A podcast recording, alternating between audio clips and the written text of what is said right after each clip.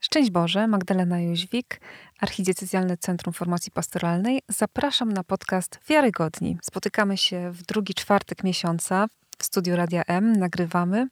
Bardzo dziękujemy za udostępnienie studia. I tak jak obiecałam, dzisiaj ze mną siostra doktor habilitowana Joanna Nowińska. Szczęść Boże, witaj. Szczęść Boże, witaj Madzia. I chcemy Państwa zaprosić na nasz biblijny cykl podcastu. Będzie to podcast... Hmm, księgi mądrościowe, po prostu. Chyba tak możemy zatytułować ten cykl, który chcemy Państwu zaproponować.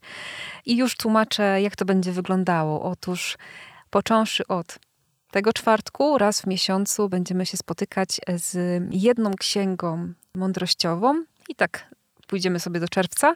Natomiast w wakacje prawdopodobnie, jeśli dożyjemy i nic się złego nie wydarzy, zaprosimy Państwa na Księgę Psalmów. Poświęcimy jej właśnie całe wakacje. Będzie dużo czasu na to, żeby się właśnie z psalmami zapoznać na różne sposoby. No więc jeżeli dzisiaj zaczynamy księgi mądrościowe, to powiedzmy sobie dwa słowa o tym, jak zabrać się za lekturę, żeby ona nas jakoś tutaj wciągnęła, bo mam wrażenie, nie wiem czy słuszne, ale to może mnie tu zaraz wyprostujesz, że o ile jeszcze te księgi, w których jest narracja, w której dzieje się akcja, w której są konkretni bohaterowie i mają swoje rozterki, ale też takie chwalebne chwile, one nas jakoś łatwiej wciągają, prawda? Tak mi się wydaje, że po prostu y, łatwiej się w nich odnajdujemy. No a przy tych księgach mądrościowych ciągle te pouczenia jakoś tak, no ile można?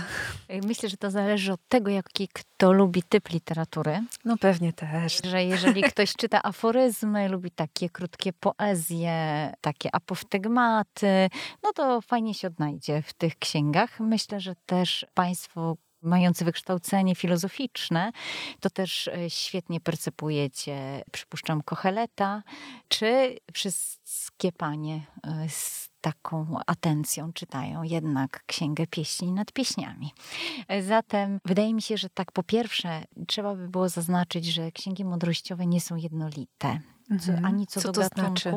To znaczy, że i sposób przedstawienia treści, czyli gatunek, który wybiera autor natchniony, czy jakby taką plejadę gatunków, która tworzy daną księgę, jak i treść cechuje duża różnorodność i podporządkowana jest ona jednej wspólnej rzeczy. I to jest charakterystyczne dla ksiąg mądrościowych, czyli życiu takiemu zwykłemu, codziennemu, na który jest położony duży fokus i jest to pokłosie kroczenia kultury greckiej na tereny Izraela, która aktywowała, czy w mentalność Izraela, która aktywowała uwagę na życie, ale w przestrzeni rozmowy z Bogiem, uwagę na myślenie o życiu, na zadawanie pytań co do sposobów funkcjonowania w takich partykularnych sytuacjach, mhm. w swoim myśleniu, także w przestrzeni swoich odniesień, która też uwaga jest związana z rozwojem faryzeizmu e, i zainteresowaniem prawem i aplikacją prawa do życia, czyli takim pod kontrolą nad życiem. I jeszcze jedna rzecz, która jest pokłosiem kultury greckiej jako tego momentu aktywacji, czyli przestrzeni wkroczenia kultury greckiej na teren Izraela w IV wieku przed naszą erą, kiedy to następuje aktywowanie tej refleksji nad relacjami międzyludzkimi, wychowaniem dzieci, funkcjonowaniem w domu i tak dalej. I moglibyśmy powiedzieć, no dobra, no to przecież rozbijemy się o kulturę mhm. za chwileczkę, o rzeczy, które są nieaktualne dzisiaj. No tak. I jak to czytać, żeby, żeby się nie rozbić? Oczywiście można serwować sobie fragmenty z Seracha, żeby się pośmiać. Są takie fragmenty. Tak, czy czytać je przed jedzeniem, czy po jedzeniu, żeby... Wiedzieć, co zrobić. Tak, czyli traktować te księgi jako taki starożytny savoir-vivre i odkładać je na półkę w momencie, kiedy przeczytamy je raz, no maks dwa razy. I mamy zaliczone. Tak, i stwierdzamy, że już nic z tych ksiąg nie wydobędziemy i generalnie nie ma sensu już poświęcać im czasu. Natomiast bardzo często umyka w lekturze ksiąg mądrościowych właśnie mm, na skutek tego płaszcza codzienności, czy porad, którymi jesteśmy zmęczeni albo się śmiejemy, żartujemy sobie z nich, umyka nam y, jeden fakt. Umyka nam dokładnie jedno słowo w tekście, e, a e, w przestrzeni percepcji umyka nam fakt, że celem tych ksiąg jest pokazanie nam obecności Boga w codziennym życiu i myślenia Boga, czy poszukiwania przez człowieka myślenia Boga w tych partykularnych sytuacjach. Dla ćwiczenia to warto sobie chociażby w księdze Syracha popodkreślać słowo Bóg. Mhm. I zobaczycie wówczas Państwo, jak niesamowicie często ono się pojawia. Generalnie no co kilka linijek, a czasem nawet co dwie, czasem w każdej. I okazuje się, że to nie są księgi o tym, jak funkcjonować dobrze, żeby błędu nie popełnić, lecz są to księgi o tym, jak nasza rzeczywistość utkana jest Bogiem, i że my jesteśmy takie gapciuchy, które w zwykłym gotowaniu, praniu, jeździe autem, sprzątaniu garażu i innych rzeczach porzucamy myślenie o Bogu, stwierdzając, że nie, no takie rzeczy tego nie dotyczą. Mamy dla Boga odpowiednie strefy i niekoniecznie czasami myślimy nawet o tym, że mógłby być jeszcze gdzieś indziej w naszym życiu, prawda? A jeszcze kiedy mówimy o tych księgach mądrościowych, to myślę, że nie tylko mi gdzieś się ciśnie pytanie na usta, czym ta mądrość jest? Bo czasami mądrość nam się kojarzy z wiekiem odpowiednim, tak, że ktoś ma taką życiową mądrość, bo wiele przeszedł. No ale też wiemy, że są takie przykłady osób, które wybijają nas z tego myślenia, że są stosunkowo młode, a dość mądre. Więc czym jest mądrość? Też w perspektywie tych ksiąg, tak? Dlaczego mówimy, że one są mądrościowe? I tutaj rozbijemy się znowu o semantykę europejską, mhm. która jest inna niż semantyka semicka. Dlatego, że w myśleniu biblijnym i mam takie przekonanie, że nazwa ksiąg, których podcasty teraz zaczynamy, wynika czy wyrasta z tej semantyki biblijnej, w myśleniu biblijnym mądrość to jest komunikacja, jest ta przestrzeń komunikacyjna, te komunikaty Boga skierowane do człowieka. Mhm. To nie jest cecha osobowościowa, którą dostajemy, wel nabywamy, kształtujemy okay. i tak dalej. To jest przestrzeń komunikacji. Dlatego materią dla tych ksiąg jest życie, nasze zwykłe, wszystkie te różne rzeczy, które się dzieją w naszym życiu, plus myślenie, plus relektura wcześniejszych wydarzeń. ksiąg biblijnych, e, wydarzeń, jakby taki rethinking mhm. o, o, o tym, co było wcześniej, e, dlatego, żeby odebrać, czy jakby wejść w tę przestrzeń komunikacji Boga z nami, spotkać tam Jego. Mhm. Zatem to nie jest coś, co można mieć. To, to jest, jest, coś, w czym się jest właściwie. Tak, i w co zostajemy włączeni, dlatego że to całkowicie przynależy do Boga. I to nam odsłania jeszcze jedną prawdę, że my jesteśmy w świecie ofiarowanym, w rzeczywistości reżyserowanej, nad którą ktoś ma pełną kontrolę i którą ktoś permanentnie... I nie jesteśmy to my.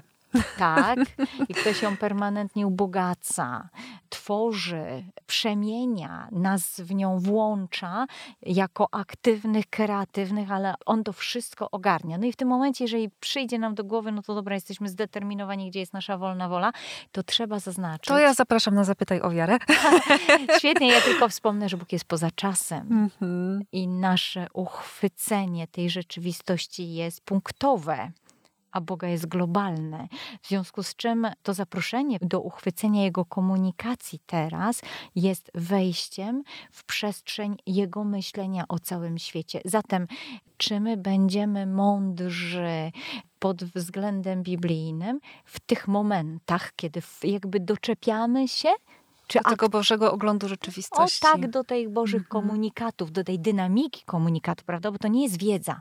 To nie jest wiedza, którą my zdobywamy o tym, jak Pan Bóg patrzy na rzeczywistość. Już jesteśmy mądrzy, bo wiemy, nie wiem, jak Pan Bóg patrzy na relacje międzyludzkie, jak to człowiek odbiera na przykład w Księdze Syracha. Nie, bo to jest coś, co Pan Bóg przenosi, jakby boksuje z naszą codziennością i mówi, zobacz tam mnie, nie zasadę, zobacz tam mnie. No więc ci z Państwa, którzy myśleli, że będziemy teraz mówić o zasadach i że damy tutaj 10 rad, jak to zrobić, żeby nasze życie było spójne, żeby było szczęśliwe, żebyśmy nie mieli żadnych kłopotów, no to właśnie wyprowadzamy z tego myślenia. Czy jak wychować dzieci, w jakiej sekwencji y, stosować rady z ksiąg mądrościowych y, dotyczące wychowania, karać, nie karać. Nie, y, nie będziemy na ten temat rozmawiać, natomiast zaznaczymy bardzo silnie przestrzeniach, które będą dotykały tych tekstów, jak mocne jest uwarunkowanie kulturowe i że Biblia jest księgą o Bogu, a nie poradnikiem pedagogiki w naszych podcastach już kilka razy to wybrzmiało właśnie, że celem naszego, e, naszej relacji ze Słowem Bożym jest spoglądanie na Boga, na poznawanie Go, uczenie się tego Jego patrzenia na rzeczywistość, e, a nie szukanie poradnika, ale mam wrażenie, że tej uwagi nigdy dość. Że jednak gdzieś tam, myślę, że też dzisiaj to tak kulturowo, ciągle szukamy tej odpowiedzi, jak żyć, tak? Jak żyć, żeby nam było dobrze i gdzieś tam mm, trochę wpadamy w taką mentalność, że szukamy tych tych porad, prawda? Szukamy tych złotych rad na szczęście. No i teraz bym najchętniej zadała pytanie ręka do góry, komu się to nie zdarzało wobec Słowa Bożego, tak? Żeby właśnie tam szukać tego swojego, mm, e, swojego przepisu na szczęście. A to jest zupełnie inaczej, bo tu, jak już mówimy to wiele razy, chodzi o relacje, chodzi o więź, chodzi o to, żeby wchodzić w tą Bożą perspektywę spoglądania na, na rzeczywistość. Nie jest wcale trudno e, szukać w księgach mądrościowych porad, dlatego że tych porad jest tam bardzo dużo i ta forma wydaje się nam, którzy nie odklejamy od tekstu jego retoryki, taka forma wydaje się nam jednoznaczna, jako y, nakaz do przyjmowania tych porad. Natomiast pamiętajmy, że mamy do czynienia z tekstem, który powstał w kulturze semickiej, w związku z czym w kulturze semickiej, nawet pod wpływem mentalności greckiej, tym bardziej jest tekstem retorycznym, czyli przebijając się przez struktury, korzystając y, z całej wiedzy dotyczącej uwarunkowań kulturowych tego tekstu, dobijamy się do tego, co Bóg nam odsłania ze swojego myślenia. Mhm. No to, żeby nie być gołosłownym, weźmy się za pierwszą księgę, e, do której chcemy Państwa zachęcić. Oczywiście zachęcamy przede wszystkim do czytania i jak mówiłyśmy poprzednim razem, do dowolnego czytania, tak? To znaczy, proszę się nie sugerować podziałem na rozdziały śród tytułami i innymi podziałami tekstu, zachęcamy po prostu, żeby wejść w tą historię e, i czytać tyle, ile uznamy za stosowne. Podtrzymujemy to? Tak, i zapraszam również do czegoś bardzo trudnego, e, ale oczywiście kto z Państwa będzie czuł się do tego zachęcony to i przekona się o skuteczności takiej lektury, to myślę, że, że warto o tym wspomnieć. E, mianowicie warto przeczytać przed wysłuchaniem podcastu, warto przeczytać daną księgę. Mhm. Czyli nawet zatrzymać podcast w tym momencie e, i przeczytać księgę Hioba. I wrócić do podcastu? Tak, a przynajmniej ją przekartkować, żeby przypomnieć sobie też nasze myślenie o tej księdze. Natomiast po wysłuchaniu podcastu bardzo kładę Państwu na serce przeczytanie księgi. Dlaczego? Dlatego, że wówczas ugruntuje nam się myślenie, do którego też czy interpretacja, czy dojście do głębi księgi, które chcemy Państwu zaproponować, i wyłonią się kolejne pytania. I dzięki czemu stanie się to orędzie Boga dla nas żywe, i to będzie też ogromna zachęta do tego, żeby szukać dalej, e, żeby boksować się z Bogiem także w przestrzeni swojego życia, w tych kwestiach, które księga porusza. Mhm. Dobrze, czyli tylko przypomnę, czytamy przed i czytamy po. Oczywiście wielkiej wolności także. Oczywiście. Jak ktoś woli tylko posłuchać, proszę słuchać, ale pamiętajmy, że żywy, prawdziwy Bóg jest w słowie. W słowie. I do tego będziemy tutaj nieustannie zachęcać. Dobrze, weźmy się za tego Hioba. Myślę, że to jest taka postać, o której jednak coś wiemy i ją kojarzymy, ale kim on jest? Kim jest Hiob? Co o nim wiemy? Może najpierw zanim powiemy, kim jest Hiob, to skąd jest. Mhm. I tu jest mhm. już pierwszy werset. Hiob, który żyje w ziemi Us. I jak mówi nam y, świetnie sformułowany przypis w Biblii Tysiąclecia, Us jest krainą w Arabii skalistej, najprawdopodobniej koło Petry. W związku z czym Hiob nie jest Żydem. I to jest bardzo ważna informacja, dlatego że. Nie, no to w sumie wszystko wyjaśnia, dlaczego go to spotyka, co go spotyka. E, a może wyjaśnia też, e, dlaczego nie jest on obwarowany żadną przyzwoitością, żadnymi przepisami w rozmowie z Bogiem, w rzucaniu mhm. Bogu, jakby w wyrzucaniu przed Bogiem swoich emocji, swoich doświadczeń, swojej rozpaczy, mhm. którą prawowierny Żyd mógłby nazwać przynajmniej zbyt odważną. Przynajmniej zbyt odważnymi nazwałby te sformułowania, które padają z ust Hioba. Nie ma zahamowań. Absolutnie. I to jest już pierwsze przesłanie, czy pierwsza rada, którą ofiarowuje nam Hiob.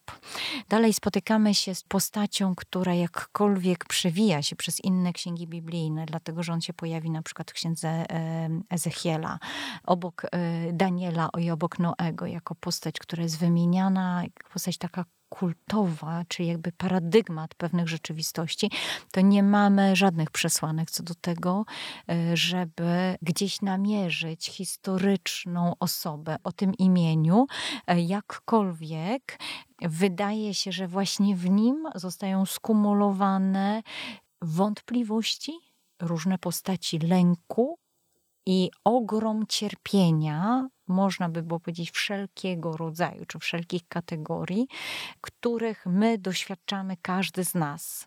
Czy jest możliwe, żeby na człowieka zwaliło się aż tyle? No jak pokazuje, że tak. Tak. Natomiast wydaje się, że to jest jeszcze kreacja taka literacka, żeby zintensyfikować to doświadczenie i dać nam klucz do tego, jak rozpoznać obecność Boga, co robić, żeby rozpoznać obecność Boga, kiedy cierpienie jest tak dojmujące w naszym życiu.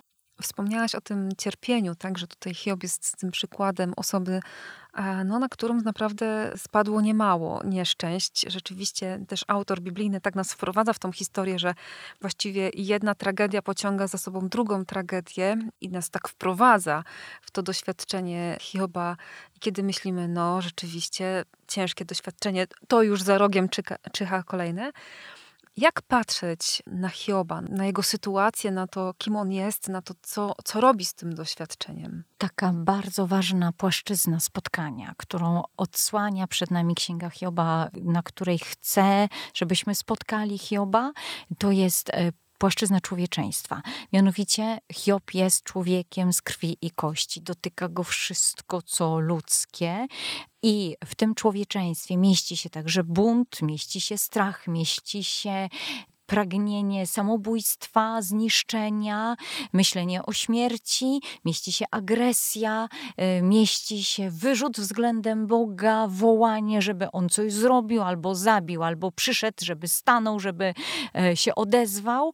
E, mieści się awersja do wszelkiego rodzaju tłumaczeń i rozwiązań prostych na trudne problemy i mieści się także agresja wobec Boga, wobec ludzi. Wszystko się tutaj mieści. I na tej płaszczyźnie mamy się z nim spotkać. Dlatego on nie jest Żydem. Żebyśmy nie spotykali się na płaszczyźnie przynależności narodowej religijnej. Spotykamy się z osobą, która jest człowiekiem. Po prostu tyle. I jest to jest perspektywa, która się przed nami odsłania, i nagle mamy Pana Boga, który mówi: Tak, jesteś człowiekiem. I co? No to źle? No chyba nie, no bo kto ciebie wymyślił jako człowieka? No okej, okay, ale czy nie powinno być tak, że nad swoimi negatywnymi emocjami, wyrazem swojego buntu, cierpienia powinniśmy pracować? A Pan Bóg mówi, no a kto wymyślił człowieczeństwo? Wróćmy do punktu pierwszego.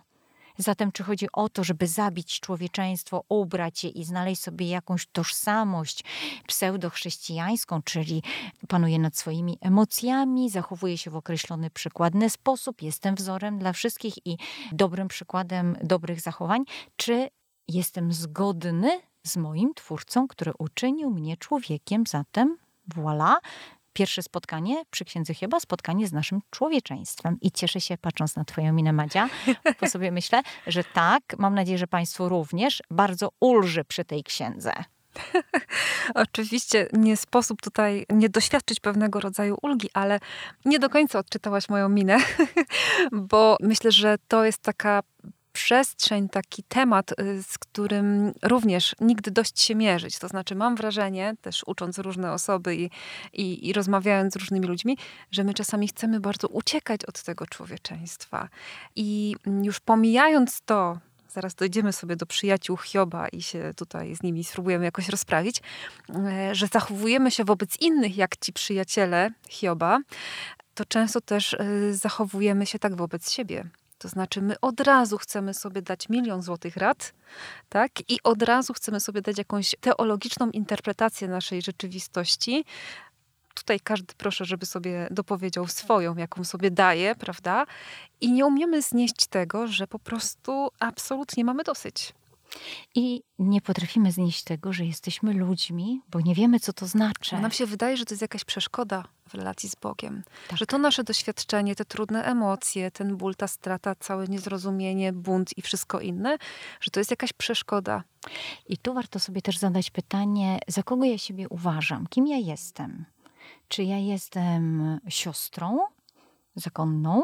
Potwierdzam, habit i welon jest. Czy może jestem po prostu człowiekiem? a cała reszta jest dopiero na tym, zatem jak baza leży, to kolos na glinianych nogach, czy na jakichś takich nadmuchanych nogach zaraz się zawali. Czy jestem matką, żoną i to jest moja tożsamość?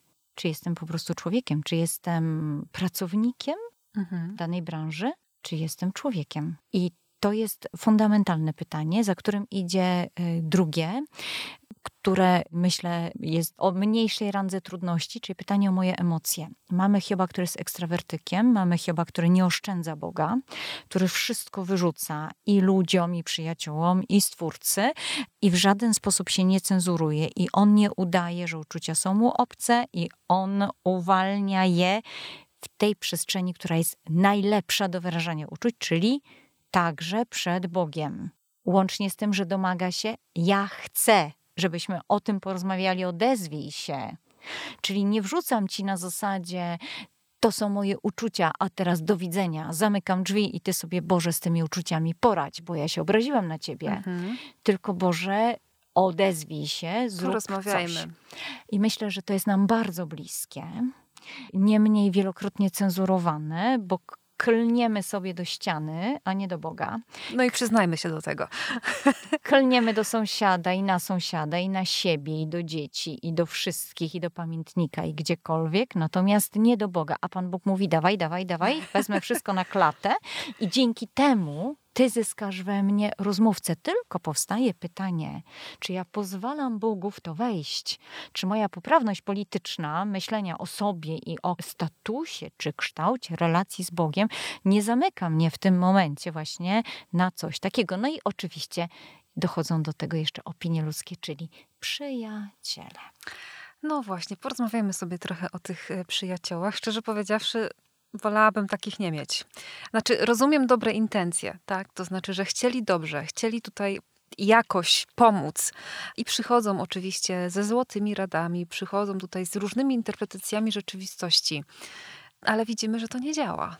Tak, najpierw mamy żonę. Mamy żonę, która prowokuje nas tak naprawdę do zabrania głosu, dlatego że żona reprezentuje taką krytykę rozumu. Ona mówi, jestem bezsilna, to jest okropne, zróbmy coś nawet się zabij. I teraz mamy e, wezwanie do Hioba, moglibyśmy powiedzieć przeklinaj Pana Boga, ale język hebrajski mówi nie ma opcji łączenia przekleństwa z Jachwę, więc byraka Jachwę, błogosław Boga i umieraj. Mhm.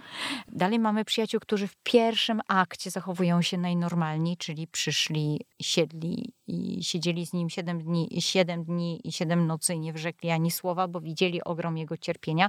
I mówimy, Boże, nareszcie jacyś ludzie potrafią się znaleźć. Tak? Wiedzą... Ale okazuje się, że tylko do czasu. Tak, ponieważ bezsilność i nieumiejętność zrobienia czegokolwiek, a głęboki imperatyw, że trzeba coś zrobić, nie pozwalają im dalej siedzieć cicho.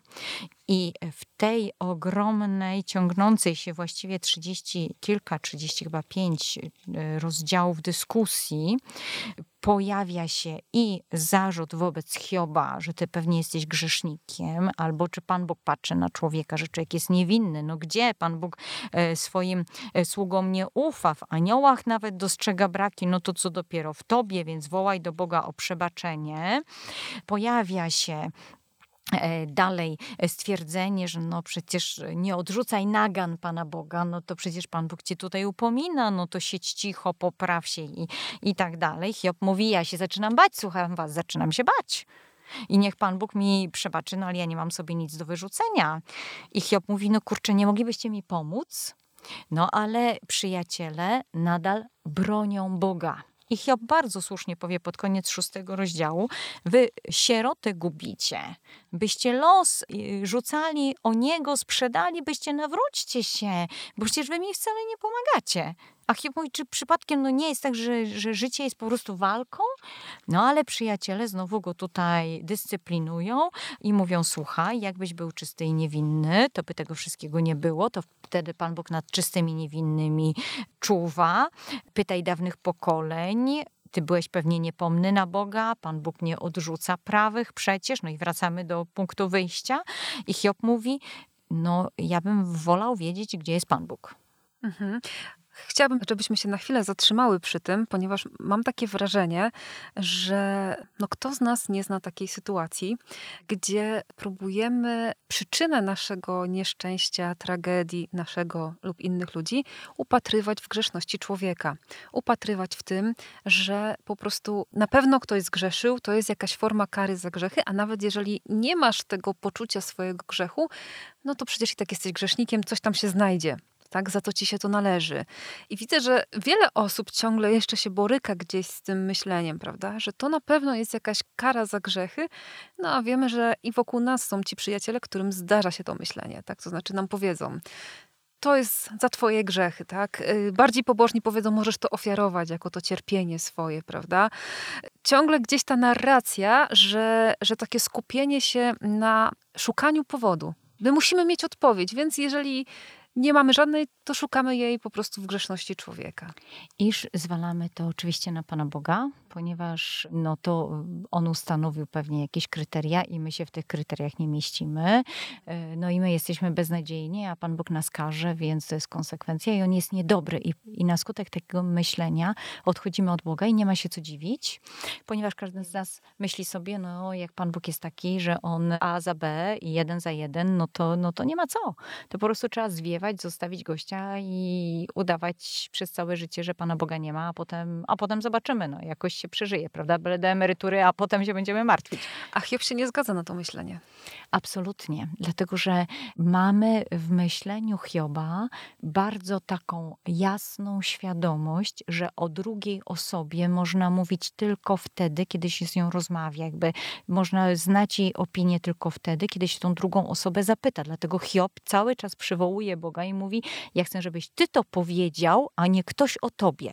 To jest analogiczne z sytuacją, kiedy robimy herbatę i chcielibyśmy zrobić ją taką fajną i ze smakiem. No to przecież wiemy, że trzeba ją zasypać, prawda, że to musi być czas parzenia i wtedy możesz powiedzieć: No, skosztowałem herbaty, nie wiem, z rumianku i ona ma taki taki smak, a nie tam dziesiąta woda po kisielu.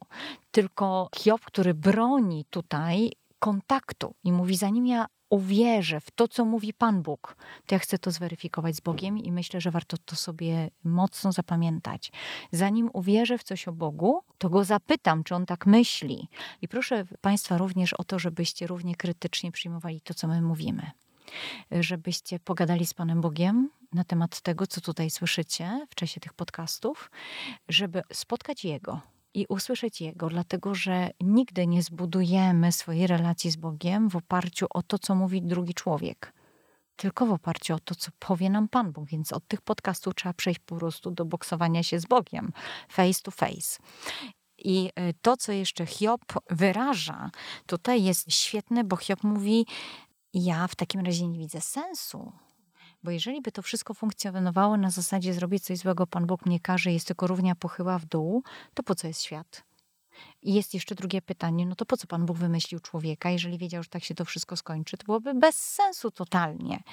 I Hiob przerzuca naszą uwagę ponownie na prawdę, że każdego z nas, i teraz takich, jacy jesteśmy, wymyślił Bóg. I skoro żyjemy, to znaczy, że On takich nas jako swoje dzieci widzi.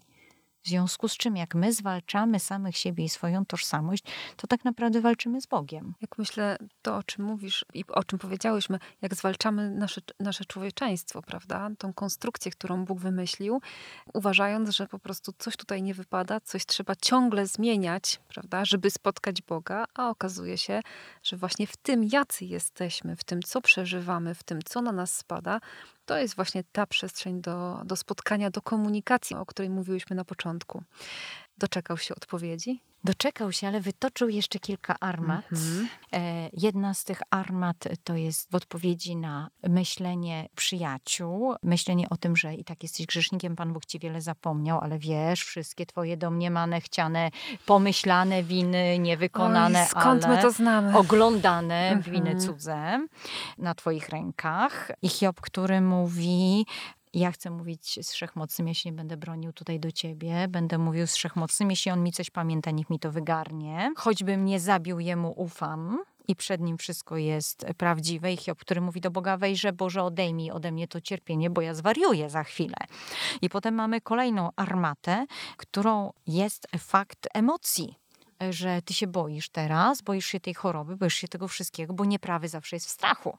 Zatem, krótko mówiąc, jak nie z prawej strony, to z lewej. Podniosłeś rękę na Boga, bo wezwałeś Najwyższego do, do dialogu, czy nie jesteś bezczelny. Mhm. Czyli co byś Hiob nie zrobił, to zawsze jest źle. Zawsze Oczywiście. gdzieś tam się jakaś jego wina znajdzie. Mhm. Tak. E... Ale broni się dzielnie. E, świetnie, bo nawet mówi, Pan Bóg mnie zaprzedał niegodziwemu, bo wydał mnie w wasze ręce zbrodniarzy. No, nie ma jak to szczerze powiedzieć przyjaciołom, co się o nich myśli. E, tak. E, potem mamy kolejną armatę, która zostaje wytoczona. To jest kwestia tego, że Bóg cię pognębił, czyli Bóg zesłał na ciebie zło. I w tym momencie zwykły odbiorca, który choć trochę ma logiki w głowie, mówi hello, jeżeli Bóg jest dobry, to znaczy, że w Bogu nie ma zła i Bóg, pozostając w zgodności ontologicznej sam ze sobą, nie czyni zła. W związku z czym, jak Pan Bóg może zesłać zło? I mamy e, Sofara, przyjaciela, który mówi: Jesteś pyszny. I to jest kolejny zarzut, który przecież nas spotyka. Jak ty chcesz tutaj dobijać się do Pana Boga? Kim ty jesteś? Co ty o sobie myślisz? Jakie ty masz mniemanie o swojej osobie? Mam wrażenie, że pycha to jest taka kwestia, taki grzech, który zawsze można komuś doczepić, prawda? Zawsze można się na niego powołać. Tak, i dlatego bardzo warto iść w tym momencie do samej definicji słowa pycha, która odsyła nas do tego, że uważamy siebie za kontrolujących całej rzeczywistości. No a zwykła logika mówi, nie, hello, dużo wiedzy i już wiemy, że, że na pewno nie kontrolujemy rzeczywistości. Chociaż czasami się łudzimy, że tak jest. Zdarza się, tak. prawda? Hmm. Kolejna rzecz to są domniemane nasze złe czyny, które mhm. popełniliśmy. My już pewnie nie pamiętamy, wyparliśmy je. Oj, to bym chciała, żebyśmy napisały dużymi literami.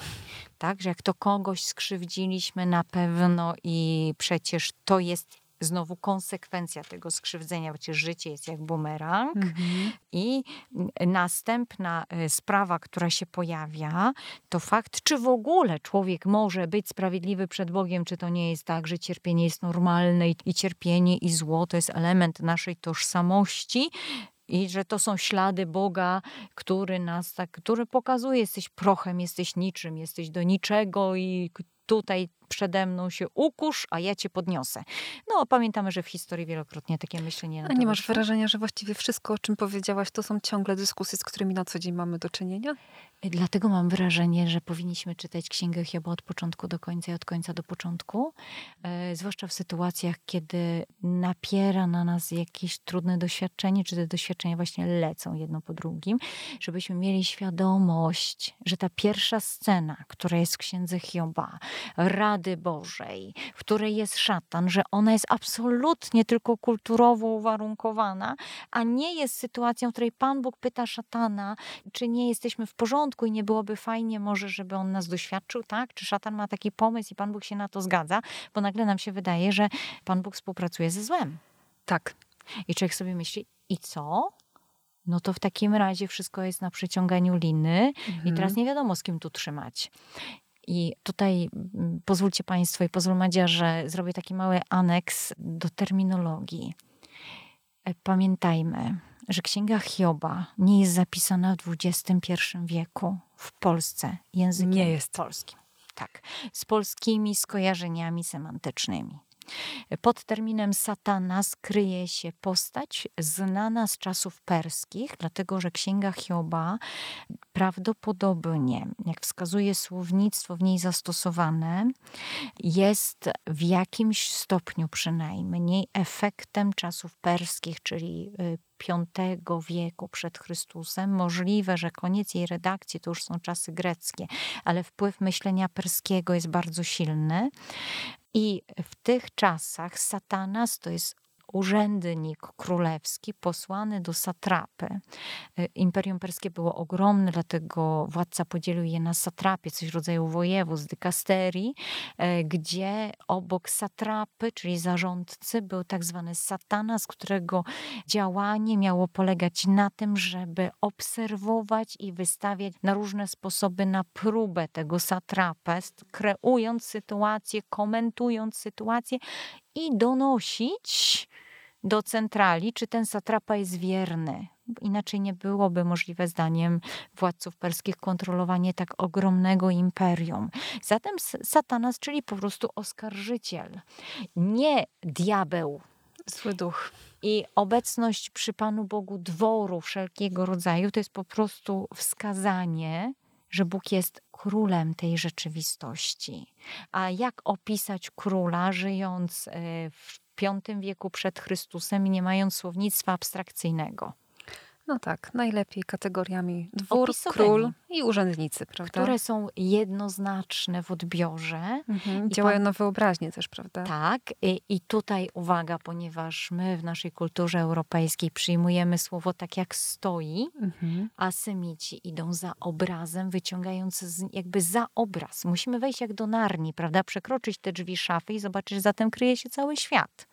Więc my przekroczmy ten obraz dworu, który jest na drzwiach od szafy i za nim kryje się świadomość, że Panem tej rzeczywistości jest Bóg, czyli krótko mówiąc, we wszystkim, co ci się dzieje, bez względu na to, czy myślisz, że Pan Bóg ci to zrobił, czy wiesz, że nie mógł ci tego zrobić, a to się i tak dzieje, możesz się odnieść do Boga, który tę rzeczywistość ogarnia. I myślę, że w tym momencie pojawia nam się pytanie, no i dlaczego Pan Bóg to Hiobowi zrobił?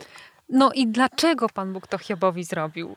I mamy Boga, który w 38 rozdziale, pozwólcie Państwo, że przerzucę kartki, odpowiada Hiobowi, komentując przyjaciół i mówiąc, kto tu chce za, zamącić, zaciemnić plan słowami nierozumnymi. I mamy Boga, który zabiera Hioba, jak komentuje ksiądz profesor Iwański, mamy Boga, który zabiera Hioba na wycieczkę krajoznawczą. Bardzo lubię to określenie, e, dlatego że Pan Bóg pokazuje Hiobowi porządek, który panuje w rzeczywistości wskazując mu, powiedzielibyśmy naszymi słowami, trochę e, nie tylko na elementy stworzenia piękne, ale również trochę na piramidę pokarmową. To znaczy? E, wskazując Hiobowi, że tak samo istnieje celowo na świecie deszcz, jak i pustkowie, e, że tak samo sensowna jest burza, jak i szron, pioruny, jak i e, fakt bólu rodzenia, czyli że wszystkie elementy rzeczywistości, nawet te, które chcielibyśmy usunąć, że one są włączone w pewien porządek. I odsłania nam się tutaj prawda o Bogu, który mówi: Dziecko, nie zawsze złem jest to, co ty złem nazywasz. Że trudny aspekt rzeczywistości, jak chociażby ból rodzenia, mhm prowadzi do czegoś, co jest genialne. No ale teraz pytanie, czy cierpienie uszlachetnia i czy przez cierpienie i tylko przez cierpienie jesteśmy w stanie dojść do Boga. Nie. Tylko mamy Boga, który mówi: Chciałbym Cię zaprosić, żebyś wyszedł z swojego doświadczenia w przestrzeń świata, kosmosu i zobaczył, co dzieje się w kosmosie dzięki tego typu przemianom, bo w sobie to zobaczysz za kilka lat, co w tobie y, wytworzyło, wytworzyła ta sytuacja. Mamy Boga, który mówi, nawet jeżeli ktoś ci to zgotował, to ja wyciągam z tego zawsze coś pięknego, żebyś nie żył w bezsensie. I możemy powiedzieć na kanwie swoich trudnych doświadczeń, że Bóg nam zawsze coś odsłonił, a jeżeli nawet nie odsłonił, to wiedzieliśmy, że po przejściu tej trudnej sytuacji, ja nie mówię, że te sytuacje są dobre i nie mówię, że one są celowo na nas zesłane przez Boga, żeby nam dokopać. Ja też tego nie mówię i też uważam, że tak nie mówimy. Księga Hioba nam pokazuje, że dzięki tym sytuacjom odsłania się jakiś aspekt ogólnoludzkiej rzeczywistości. Może nie musi się odsłaniać nam, ale komuś się odsłoni. Komu się odsłania w tej księdze? Przyjaciołom. Czy ta księga nie jest tak naprawdę dla przyjaciół?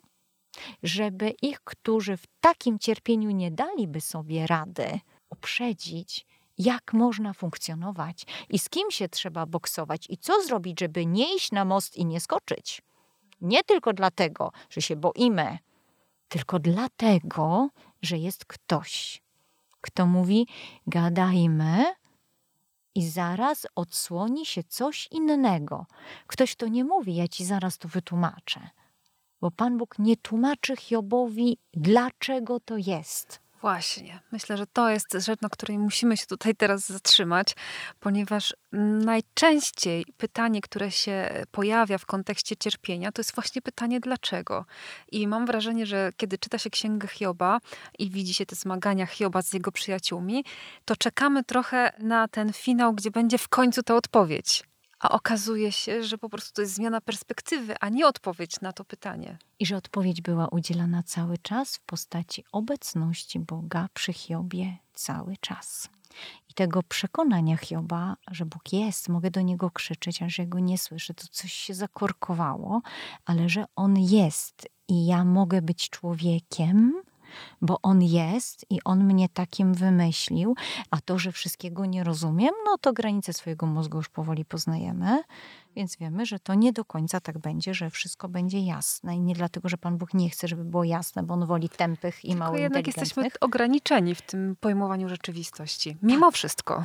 Tak. I tu pojawia się nam jeszcze jakby jedno ukierunkowanie na to, że kiedy przeżywamy cierpienie, różnorakie, traumę czyjejś śmierci. Co nam zostaje po tym cierpieniu, poza dojmującym bólem? Zostają nam ludzie, którzy przy nas są. Czyli idziemy tutaj w kierunku więzi, obecności, relacji, tego, co nas, to nas tak naprawdę trzyma, a nie takich łatwych pociech i takiego na siłę od, szukania odpowiedzi, dlaczego nas to spotyka, prawda? Zarazem myślę, że y, nie ma Pan Bóg na celu zamykania nam ust czy ograniczania naszego myślenia. Na, Jasne. Myślę, że na celu ma wydobycie z nas całego człowieczeństwa, które te sytuacje jakby pobudzają i ożywiają, i żeby to człowieczeństwo wylało się przed nim, żebyśmy nareszcie te skorupy z siebie zdjęli, Chociażbyśmy powiedzieli, że panie wolałbym w dobrej kawiarni, przy jakiejś e, pysznej kawie to wylewać przed tobą i w innej formule, nie w takiej. Ale mamy Boga, który mówi, wiesz, że w tych przestrzeniach najmocniej utrwala się nasza bliskość. I jakkolwiek tego nie lubię, ja personalnie też tego nie lubię, to myślę sobie, że za nic byśmy po tych doświadczeniach nie sprzedali tej przestrzeni, kiedy odkryliśmy Boga prawdziwego z krwi i kości, można by było powiedzieć, stojącego I siebie, przy nas. I siebie takich, prawda? Którzy możemy być. I mamy być, nie tylko mamy do tego prawo, ale po prostu jesteśmy częścią rzeczywistości. Mhm. Mam jeszcze takie wrażenie w tym, o czym teraz rozmawiamy, że ci przyjaciele, którzy tak na siłę próbują znaleźć odpowiedź na to pytanie, dlaczego, próbują w, oskarżać tutaj Hioba o grzech i różne inne pomysły mają na to, jak to wszystko wytłumaczyć, pozbawiają się trochę tej szansy na to, żeby dać się Bogu poprowadzić. Że pozbawiają się trochę tej szansy na to, żeby właśnie wejść głębiej w relacje i wejść w ten Boży sposób oglądania rzeczywistości. I to chyba też jest takie, takie, myślę, ważne, żeby jakkolwiek myślę, że każdy z nas złapał się na tym, że chciał wytłumaczyć dane zjawisko, prawda? Chcieliśmy to jakoś sklasyfikować, dać, dać tą odpowiedź, tą złotą radę. no to okazuje się, że to niekoniecznie może, może nam dać to, co najlepsze. E, bo nie jesteśmy Bogiem. I tutaj wszelkie, jakby w tych sytuacjach, w tego typu scenerii, szukanie człowieczeństwa za wszelką cenę jako rozwiązania, czy szukanie ludzkim mózgiem po prostu się nie sprawdza. W tym momencie należałoby po prostu siedzieć cicho i mówić: Boże, który tu jesteś, pokaż mi. I co jest ciekawe, nie obrona Boga Zatem odłóżmy te wszystkie kopie, protesty, szukanie winnych. Nie brońmy Pana Boga, tak jak mówi papież Franciszek, na co on zwraca uwagę, nie broń Pana Boga. Naprawdę nie musisz tego robić. Absolutnie, bo to On jest Bogiem. Pozwólmy sobie na spotkanie z Nim, żeby się nie okazało, że nazywamy Bogiem kogoś, kogo nie ma. Ale wiesz, ta obrona Boga trochę tak, mam takie wrażenie, daje nam jakąś kontrolę nad rzeczywistością, prawda? Że my tutaj mamy swój świat, e, mamy wszystko poukładane, wiemy co z czego wynika. W związku z tym, kiedy dzieje się coś, to po pierwsze szukamy wytłumaczenia, szukamy jakiejś rady, rozwiążemy ten problem, no i jeszcze przecież nie możemy pozwolić, żeby tego naszego Pana Boga krzywda spotkała. A, A tak... okazuje się, że te doświadczenia właśnie mają nas wyprowadzić z tego, e, z tej absolutnej absolutnej herezji w naszej głowie dotyczącej naszej relacji z Bogiem, naszego w ogóle funkcjonowania. Tak, i w tym momencie to trzeba by raczej usiąść, e, przyszedł mi taki obraz, usiąść po prostu na brzegu basenu, zanurzyć nogi i pomajtać tymi nogami we wodzie, -hmm. prawda? Zamiast... Zapraszamy na basen. tak, zamiast po prostu wymyślać, co my tu mhm. zrobimy, albo jak my tu wytłumaczymy, to pomajtać nogami we wodzie i pomyśleć sobie, jestem człowiekiem, Pan Bóg sobie takiego wymyślił, Pan Bóg wymyślił człowieczeństwo, co masz Boże na myśli, bo to wcale się nie składa, nie ogarniam tego systemu ale ty ogarniasz. Zatem, zanim zaczniemy być nad ludźmi, to stańmy się ludźmi i, I przejdzie zobaczymy. nam ochota na bycie nad ludziem. O, tak. I mamy y, to ostatnie stwierdzenie Hioba, genialne. Wiem, że ty wszystko możesz. Co zamyślasz, potrafisz uczynić. Dotąd cię znałem ze słyszenia.